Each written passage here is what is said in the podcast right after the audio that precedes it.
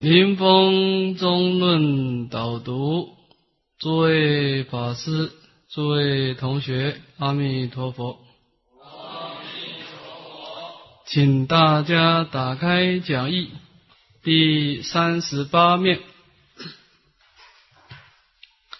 丙三结四。那么这一课呢是正见篇的结四。那么这个正见篇主要的是要引导我们能够正确的观察生命的真相。那么生命的真相呢，就是说我们应该在修行之前要知道一个有情众生他为什么能够成佛做主，为什么他会堕坑落堑。那么这个背后的因缘是什么？啊，是我们这一个所要要研究的一个主题。那么基本上的正见呢，我们由浅入深可以分成三个次第。第一个次第呢，就是一个业果的道理。那么首先我们应该知道，生命是有一定的规则。所谓由善业的因缘成就可乐的果报，由罪业的因缘成就痛苦的果报。这个果报的本质不是上帝创造，也不是自然出现的，是由我们每一个人的业力所决定。那么基于业果道理的一个正见，使令我们能够升起惭愧心啊，从众行善。轻惧报恶，我们的内心开始会去尊重、赞叹善法的功德，我们内心当中会开始去厌恶、呵责罪业的过失。虽然我们不是马上能够完全断除一切恶，完全的修习一切善法，但是内心当中已经有这样的希望：我希望我的恶法慢慢的减少，我的善法慢慢的增长广大。那么，这个是我们对生命的一个第一步的观察，就是业果啊，因果丝毫不爽。那么进一步，我们应该在观察，在整个造善得果报的轮回当中呢，他的整个生命是随顺因缘而刹那刹那变化，不管是因地的造作，不管是这个果报的受用。没有一个长依主宰的我啊，就是我空的真理。那么这个时候呢，我们开始观察到整个造业的本质是一念的流动的心事在造业，这当中没有一个我。那么这样子就熄灭了我们的一个有所得的心啊，使令我们内心当中跟一个平等的法性相应。也可以使令我们呢看到了广大的时空的生命，啊，这个空观呢，消灭我们的当下的自信值，啊，那么第二个就是空观的正见，啊，第三个我们进一步在观察，在毕竟空当中呢，那个明了的分别心性啊，它是恒常的存在的。啊，这个时候我们看到的不生不灭的佛性，啊，这个时候就会引触发我们的大悲心，啊，去上求佛道，消化众生，啊，那么这个正见篇呢，基本上偶一大师是有三个次第，啊，就是业果、空性跟真如，啊，那么偶一大师把这个三个观念讲完以后啊，这以下讲出一个总结。好，我们把这个录文先念一遍。好，好，大家请合掌。佛法大海，性为能入，智为能渡。性如尖舟，智如堕失。于五度万恨，皆舟中器具也。须时时念生死苦，景物无常，不得沉迷五欲，执着事情，知事情定了我生死不得，五欲定迁入放逸坑，堕恶道苦。此生死长夜中真实信心，发此心以急求智慧，以为导师。第一，亲近名师良友；第二，读诵方等大乘，非明良绝不能益我身心，非大乘绝无有出世正楷。人有信心而无智慧，则能增长烦恼；有智慧而无信心，则能增长邪见。故知传集堕失，相须度险，缺一不可，况惧乏也。好。那么这段论文我们分成三段啊，第一段呢是一个总标，佛法大海，性为能度，智为能度啊。那么这个佛法的功德啊，有广泛的五乘的功德啊。那么这种功德呢，深广如大海啊。那么我们想要切入这样的广大的功德呢，这当中有两个次第。第一个呢，性为能入啊。那么我们刚开始在三界流转啊，这个友情的那个明了心性呢，我们一次一次的受到烦恼的伤害啊，受到罪业的伤害，这老病死的果报的伤害啊。刚开始我们也是没什么感觉啊，但是突然间我们感到这个流转的痛苦啊。这个时候，我们接触了三宝啊，我们相信仰仗三宝的光明，能够引导我们解脱烦恼障、业障暴障。这个时候，我们刚开始啊，对这个三宝的境界升起了一念清净的信心啊。流转三界中，何处是依附啊？在整个生死大海当中，我们找到了一份的光明。那么。这样的一个信心，我们开始进入佛法的大海啊，或者我们在家或者出家啊。那么有了信心以后，要做什么事呢？自为能渡。这个渡呢，就是到彼岸啊，使令我们能够圆满的解脱生死的大海啊。那么这个智慧，当然指的是波雷波罗蜜啊，我空法空的智慧啊，甚至于是一个真如的智慧啊。那么使令这个功德能够圆满啊，那么这个意思就是说呢，我们整个学习佛法的次第就是两个次第，第一个是信心，第二个是智慧啊，这两个次第。那么这以下讲一个譬喻：信如坚舟，智如舵丝啊。那么信心呢，就是我们超越这个生死大海的一个船，一个坚固的船啊。那么这个智慧呢，它是个舵师。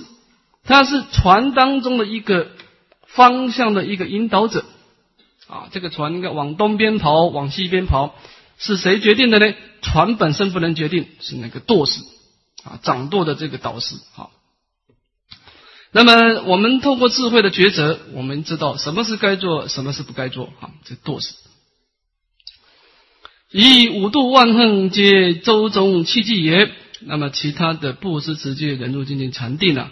是周当中的种种的器具啊，各式各样的支具，这是一个祝贺啊，使令这个船开得又快又稳当。那么这个是一个总标啊，就是把整个佛法的修学啊，分成了信心跟智慧两个内涵来说明啊。那么这一下呢，在正中分啊，把这个信心跟智慧的内涵，把它详细的开显出来啊。看第二段。须时时念生死苦，景物无常，不得沉迷无意执着事情。知事情定了我生死不得，无意定迁入放逸坑，堕恶道苦。此生死长夜中真实信心。那么我们如何建立三宝的信心呢？啊，这当中有一个方法：时时念生死苦，景物无常。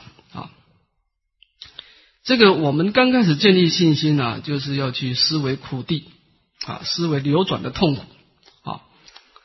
那么这个流转的痛苦，当然也包括了这个现身的痛苦啊，有各式各样老病死的痛苦的刺激啊。那么更重要要思维无常啊，去对治我们对来生的爱取啊。这个无常的苦啊，是通三界啊。那么世间的安乐有两种啊，一种是五欲的安乐，一种是圣道的安乐啊。那么我们应该去把这个安乐做一个简别啊，就是说。五义的安乐，它本身夹带的过患啊，譬如美食夹杂毒药，初虽美味，终成大患。说世间的五欲虽然可以使令我们得到暂时的安乐，但是这个甜美的食物当中有毒药在里面，我们在受用世间的五欲的快乐，一定会创造烦恼跟罪业，而这当中呢，为的就是他相对于未来说呢，已经种下一个痛苦的因地了。啊，未来的地狱的苦是从那个时候开始成就了啊，所以说呢，这个世间的欲乐，它本身夹带过患。第二个，它是不安稳性的，它随时会失坏的啊，所以从这个地方，从苦地跟无常，使令我们。真正的厌恶三界的流转，啊，这个是一个真实的信心的第一个内涵啊。从这个苦地的思维，第二个，这思维它的极地为什么会有痛苦呢？这不是上帝创造的啊，不得沉迷五欲执着事情啊，主要的是我们对于这个五欲跟世间感情的一个爱着啊。这个欲呀，跟情啊，都是烦恼。但是这个欲是比较粗重的烦恼，这个情呢是比较轻微的烦恼，这两个都是烦恼啊，都是生死的根源啊。那怎么办呢？知事情定了我生死不得，知五欲定迁入放逸坑，多恶道苦啊。那么这个世间的感情啊，它是障碍圣道的啊，就是我一大师说。临命终的时候，那个对三界的感情啊，瞥耳情深，三界枷锁万劫缠绕，不要说动欲望，就是动感情都不得了啊！我们这念对世间的爱爱着心呐，在临终一动啊，他却会去自润我们过去无量无边的业力，使令这个业力变成变成这个有得果报的力量的业力啊，叫爱取有。变成有之，好，所以这个这个情啊是生死的根本。那么这个无意就更严重了，那是三恶道的根本了。那么这个是生死长夜中的真实信心啊，这个是我们对于三宝的信心啊，是从苦地跟极地的认识所建立的。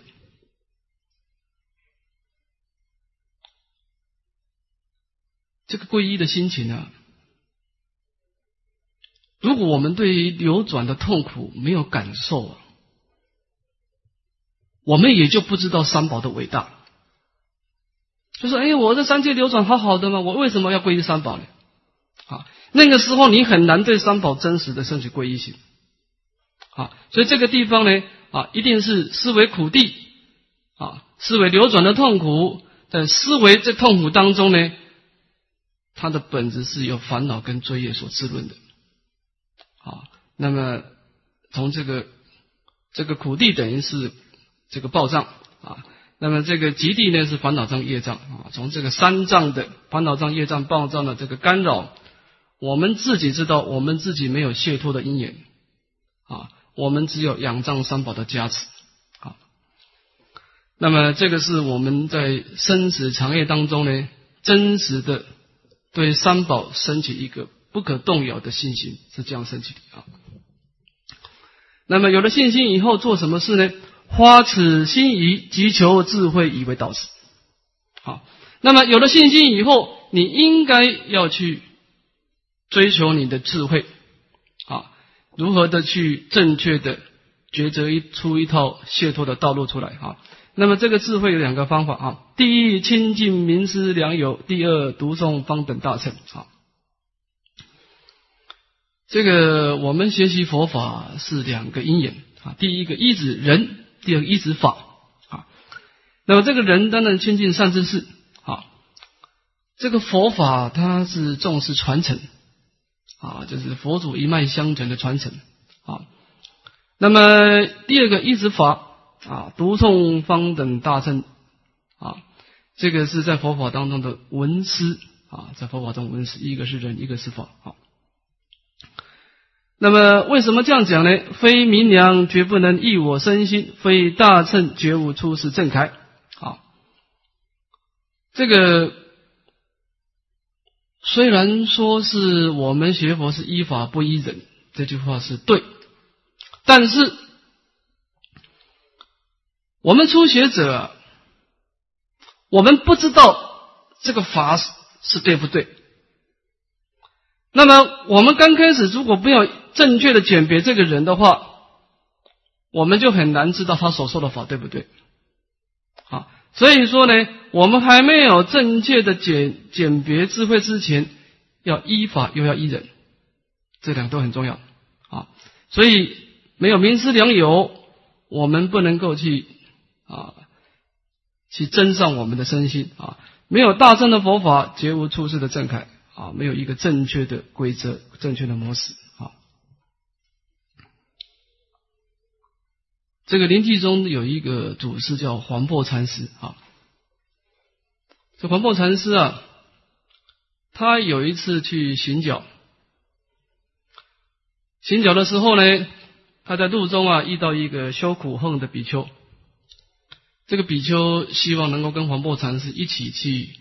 去行脚啊，黄檗禅师也同意啊。那么两个人行脚到一个河边，就等这个船呢来这个渡船。那么那个行脚比丘他有神通啊，他一下子就从这个大海当中啊就这样走过去了。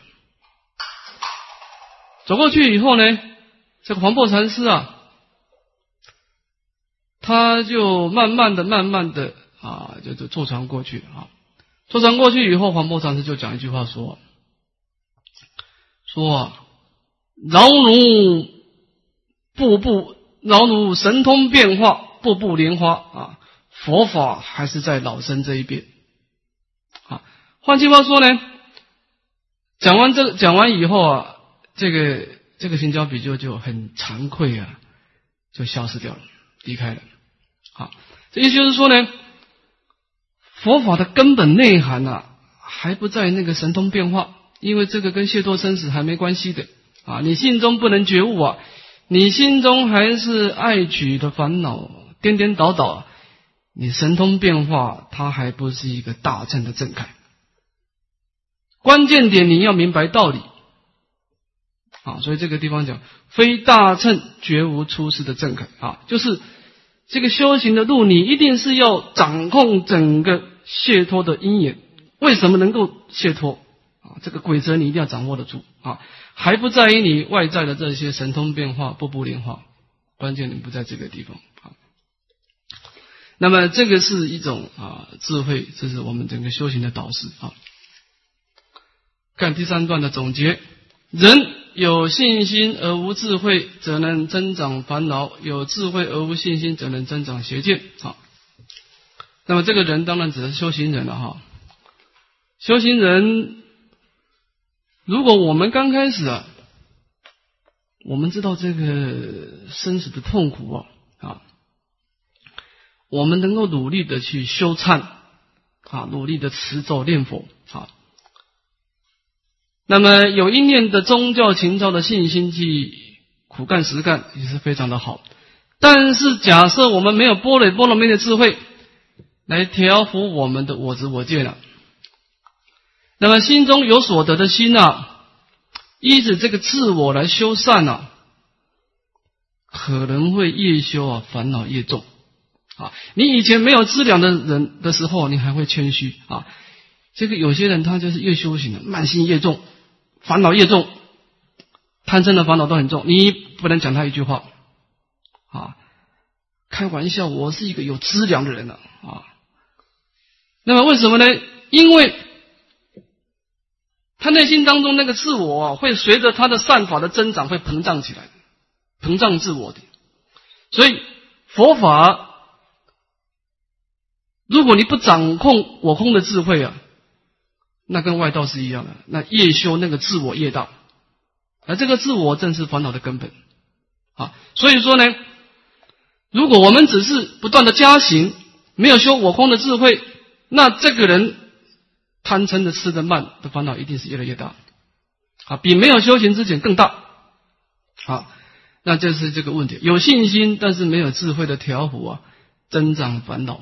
好，反过来只有智慧，但是对三宝没有真实的信心，啊，那么这样子只是把佛法当学术研究。的增长邪见啊，我们只是希望分别啊，我们并不认为这个法它有解脱的力量，我们只是它只是无量无边的学问当中的其中一个学说而已啊，这样子我们就会增长邪见，甚至于会说这个大乘非佛说，诽谤正法的邪见啊，所以说呢。故知传集堕世相悉度贤，缺一不可，况具法耶？所以，藕益大师对我们的勉励啊，我们一个大乘的修行者，传就是一个真实的信心啊。这个堕师呢，是一个我空法空的智慧，这两个应该要互相的帮助，来渡脱生死的大海。这个是缺一不可，何况两者都缺乏呢？啊，一个缺乏都不得了，何况是两个都缺乏呢？啊那么这段呢是一个总结啊，在正见篇当中呢，就是我们刚开始的信心啊，当然这个信心就会产生一个愿力啊，我们希望能够在三宝当中成就佛道啊。那么由这个信心呢，引申一个菩提的本愿，好。那么进一步呢，就应该要去栽培我们的智慧，啊。这个我们中国佛教的传承啊，很重视这个大乘的这个严顿的直观。这个大圣严顿止观叫一行三昧啊，它的关键点你就是这个正见是不容易栽培啊。所以智者大师讲九旬谈妙啊，他解释妙法妙法莲花经呢，花了九十天解释这个妙法啊，就是现前一念心性，他的这个相貌啊不可思议啊，即空即假即中这件事情不可思议啊。我后来一直在体会这个大乘佛法的这个这整个这个度化众生的方便呢，他这个道理是这样子的啊，就是说佛法是讲如是因如是缘如是果如是报，就是说你刚开始的因地所栽培的因地是什么种性，会严重的影响到你未来果报。当然，现在大乘佛法，我们真的北传佛教是非常衰微啊。有些人是退大取小，修习南传佛教去的啊；有些人是学习藏传佛教去的啊。但是我们中国历代祖师所传承的这些正法，都是不可思议。我们很少去关心这件事情啊，这种严顿的直观呢啊。后来我想啊，这当中有一个有一个原因在里面啊，就是现在人呐都是急功好利，缺乏眼界。哎，我现在修南传佛教，我马上打坐，马上就有极尽的力量出现。啊，至于深入的去学习大乘佛法，成就严顿种性这件事情，他不在乎。但是事实上，如果以智者大师的这个判教啊，藏通别言释教啊，你今天不栽培严顿种性，你没有这样的因地，你就不可能有这样的果报。所以你用这个沙，譬如真沙一筹加赚，无有是处。你用这个沙要煮成饭，不可能啊，因为沙非饭本。你用沙去加行，只有成就一个热沙。好，你刚开始只是明白空性，这个时候你从这样的一个智慧当中去作意啊，你到最后就是证得偏空涅槃，因为你的因地就是栽培这样的智慧。啊，所以这个地方啊，我们一定要注意啊，你的因地很重要。好，印光大师说。说这个严顿种性的这个功德啊，他说这个王子坠地功超群臣啊，说一个王子在王家当中出生的时候，这个王子对国家并没有什么贡献，他什么功德都没有，但是你不要忘了，他毕竟是一个王的种姓。他以后要继承王位，因为他功超群臣。虽然这个老宰相一生为了国家劳心劳力，但是你是宰相啊，你再怎么样，你也不能继承王位，因为你不是王种啊。所以，我们刚开始啊，学习佛法，花了很多年的时间啊，去明白现前一念心性即空即假即种这个无上甚深微妙法啊，明白了道理以后。你还花很多时间的时间去闻思，去长养圣胎，但是你以后到极乐世界，你就是到高下了，你就是到高下了啊！你就知道为什么阿弥陀佛看到你就直接为你说严顿法门，你一下子证得出地乃至于八地。阿弥陀佛为他讲小乘法，他证得出果。一个出国跟一个出地呀，那是天壤之别。而这个出国到出地，那还有一大段距离要走啊！一个人的先入为主的观念呢，你这个思想一开始就没有正确，以后就很麻烦啊！所以这个地方啊，我们一定要注意啊！传集堕失，相须度险，缺一不可，况即法也啊！我们一开始有了大乘的信心，建立的广大的菩提业，由这个业力呢。去支持我们去研究教理啊，增长智慧。有这个智慧，又增长我们的信心啊，这两个是相须度险，相辅相成的啊。所以我们在花心篇，就是从最初的一念的信心所产生的一个业力当中呢，进一步的要去啊学习佛法，建立正见，是这样的一个道理啊。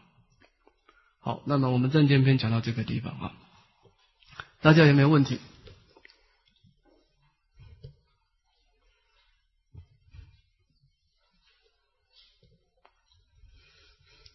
好，没有问题。我们看第三篇以三持戒篇。那么前面的菩提心跟正知见呢，它都是一个方向上的引导。啊，这以下呢是讲修行的方法啊。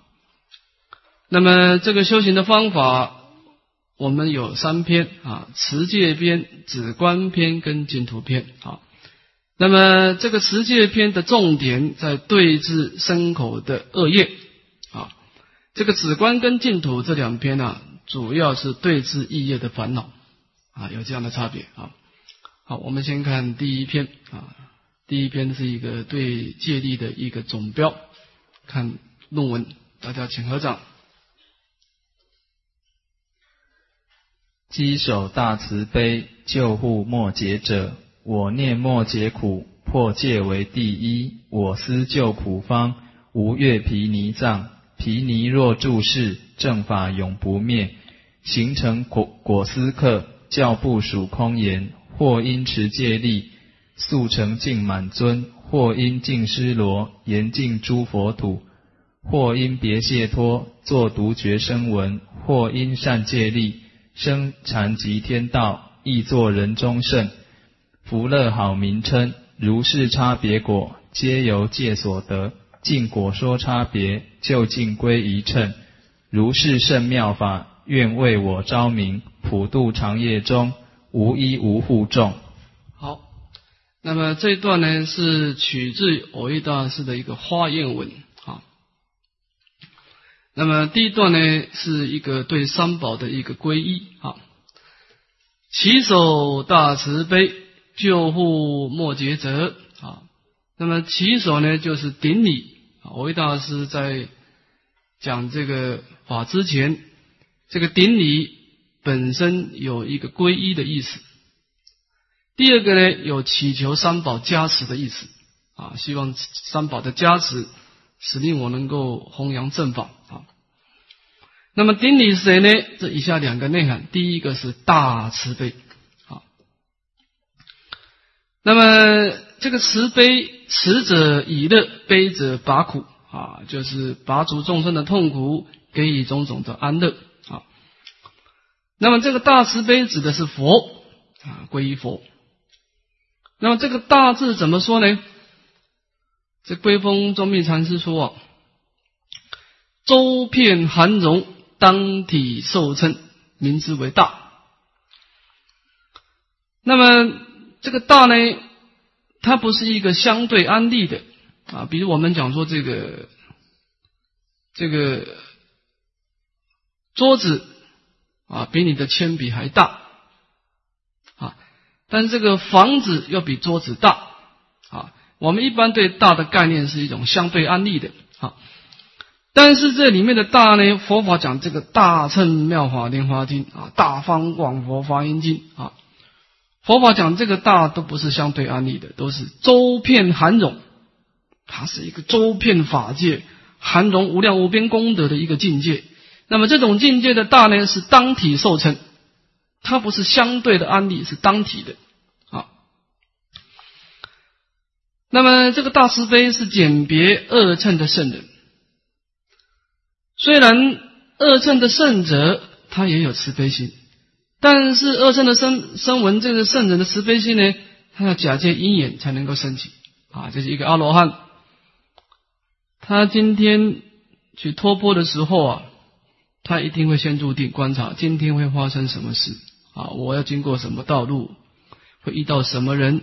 好，那么这当中他一定会观察因缘，就是发生的事情以后啊，这个人跟我有没有缘？如果没有缘，他就他就不去接触这件事，他可能绕掉绕另外一个道路过去。好，所以二正的圣人的心呐，他这个慈悲心的升起是要有因缘的。你跟他有缘，他会对你有慈悲心；你跟他没缘，他不能发动慈悲心的。好。那么佛陀那个明了的心性呢？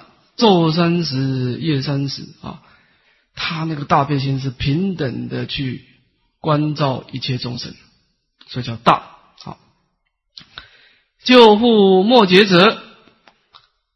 那么佛陀灭度以后呢，这整个弘法的工作呢，就落在了这个啊，这个语言文字的住持的法宝跟住持的身宝啊。这个正法时代啊，无量无边的法，那是佛陀那一念清净的慈悲心所摄持的啊。那么佛陀灭度以后呢，就是靠这些文字的宝啊，文字的佛法有这个有法宝呢，它有这个开解的恩德，对我们有开开解啊。那么能够去启发我们智慧啊的恩德。那么身宝呢，对我们有助持的恩德啊，佛法二宝赖身红传啊，这个，那么这个到末法时代呢，就是身跟法的注释啊，使令这个佛陀的这些法语真理能够流通下来啊。所以刚开始呢，就是先皈依三宝啊，大慈悲救护末劫者啊。那么这一段呢是一个归敬文，再看第二段，我为大师正式。讲出他所要表达的内涵。我念莫解苦，破戒为第一。我是救苦方，无业毗尼障。毗尼若住世，正法永不灭。形成果师客，教不属空言。那么，我为大师说，我意念了末法时代的众生的痛苦啊，很多很多啊。那么最大的痛苦是破戒的痛苦。这个破戒的痛苦呢，主要有两个痛苦。第一个现身的痛苦。这你破了戒以后呢，你的内心当中有罪业，就经常使令你恐惧不安啊，弟子心不安啊，这是第一个痛苦。第二个呢，你来生的痛苦，你因为因为这个破戒的因缘堕落到这个地狱去啊，去受这个刀山油锅的痛苦啊，这两个痛苦。啊前几年呢，我们常度传这个短期出家。我那个时候是做陪谈和尚啊，我讲这个沙弥律语。这当中有一个年轻人啊，那个时候他没结婚啊，看那样子很有道心啊。那么他短期出家结束以后，他来找我啊，他说这个他以前啊，在没有学佛之前啊。他的这这个命运很不好啊，身体也多病，做职业也不顺利。后来他学佛以后啊，每天就是拜佛念佛啊，那么慢慢的身体好转了，找职业也顺利。他真的感心感谢三宝，他每天也做定课，也是法喜充满。后来差不多经过了一年多，一年多以后啊，他突然间出现来找我啊。但是这个时候呢，他的身心情况就不太好，非常沮丧。他跟我讲说啊，他前一阵子啊，他们公司办了一个郊游，那么他这个郊游当中啊，他一时的糊涂啊，跟一个女众啊发生了非凡恨。可那么以后，他整个人的内身心世界就有变化啊。他拜佛念佛啊，那内心的法喜就不再升起了。他身心的障碍也不断的出现。啊，他经常晚上睡觉的时候啊，就会从梦中惊醒出来。啊，那这是怎么样？就是我念莫解苦，破戒为第一，这个是一个问题。啊，基本上这个痛苦有色身的痛苦跟内心的痛苦。啊，比如说我们一个修行人。当然，我们就带业修行了。啊，我们在修行的过程当中也会有一些病痛。那么，这个色身的痛苦也会使令我们一时的感到痛苦。但是，我们内心当中是充满了希望。我们知道我们在三宝当中的忏悔业障积极思量。我们今生短暂的痛苦，我们相信来生是一个大安乐的境界。所以我们对未来的生命有希望，我们活在希望当中，啊，所以这个色身的痛苦是暂时的，啊，这个破戒不同，他对未来充满了恐惧，而这样的煎熬是长时间的煎熬，所以这个地方是个大问题，啊，所以我们讲我念莫解苦，破戒为第一，这个痛苦啊，不是一个亲身经验者他不能体会出来，那是一个长时间的煎熬。啊，他一想到来生的痛苦，他心中就惊怖。啊，那怎么办呢？我是救苦方五叶平尼藏，这个能够拔除这个痛苦的药方就是毗尼藏，就是戒律。从戒法当中，我们知道应该如法的持戒啊，什么是该做，什么是不该做啊。即使我们犯了戒，戒法也会告诉我们。我们如何的透过如法忏悔来消灭这个罪业啊？所以这个毗尼藏呢是救拔痛苦的药方啊。那么毗尼若住是正法永不灭，形成果师客叫不属空言啊。那么这个地方我们分成两个方面啊。从自利的功德来说呢，有两个啊。第一个是教不属空言，那么。这个戒法的实践，使令这个佛陀的教法呢，不是空谈啊，它有一个下手处啊。当我们明白业果以后，那么我们就知道啊，什么是不该做，什么是该做啊，是令这个教法有一个明确的下手下手处啊，它不是空谈。那么教不属空言，进一步形成果实课。啊，这个你有这个戒法的摄持，你的念佛、你的拜忏、你的止观，所有的功德都能够成就。啊，这个是讲到自利的功德啊。其次呢，从利他来说呢，正法永不灭，这个是很重要的啊。这个孔夫子有一个弟子叫做子路，这个子路这个人呢是狂者进取啊啊，志节高超啊，不拘小节。这个当初孔夫子在教教育的是有教无类，所以他的弟子当中有的是贵族出身的，有的是平民出身的，啊，所以子路他的同学也是各式各样啊。那么他有一天呢提出一个看法说啊，他说我们呐要推行这个平等政策，啊，所有的贵族、所有老百姓都应该一视平等。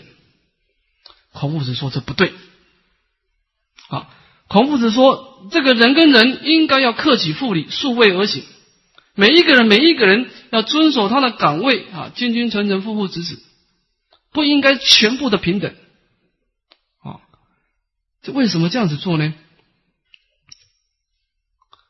这个有违法的操作啊！如果没有一个规范呐，这世间上就乱了，乱了章法啊！一个僧团也是这样啊。我们今天。”大家比丘不像一个比丘，沙弥不像个沙弥，居士不像个居士。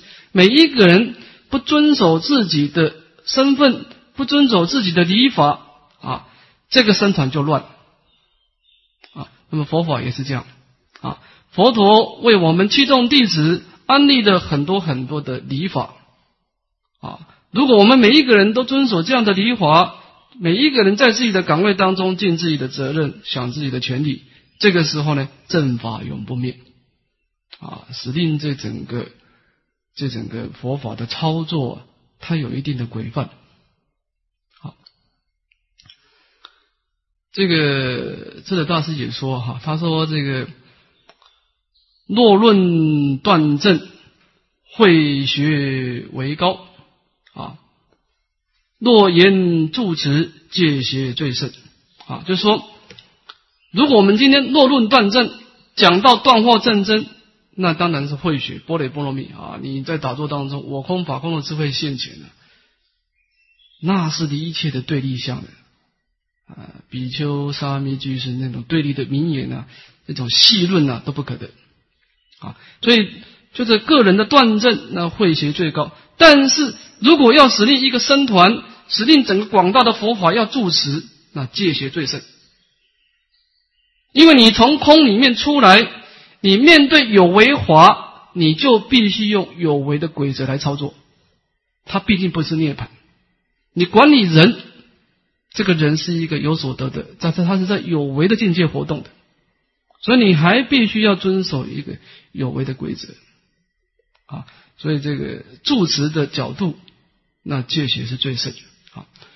所以说，毗尼若住是正法永不灭。那么就是讲到这个自利跟利他的功德啊。好，我们先到这个地方好了啊，先休息十分钟。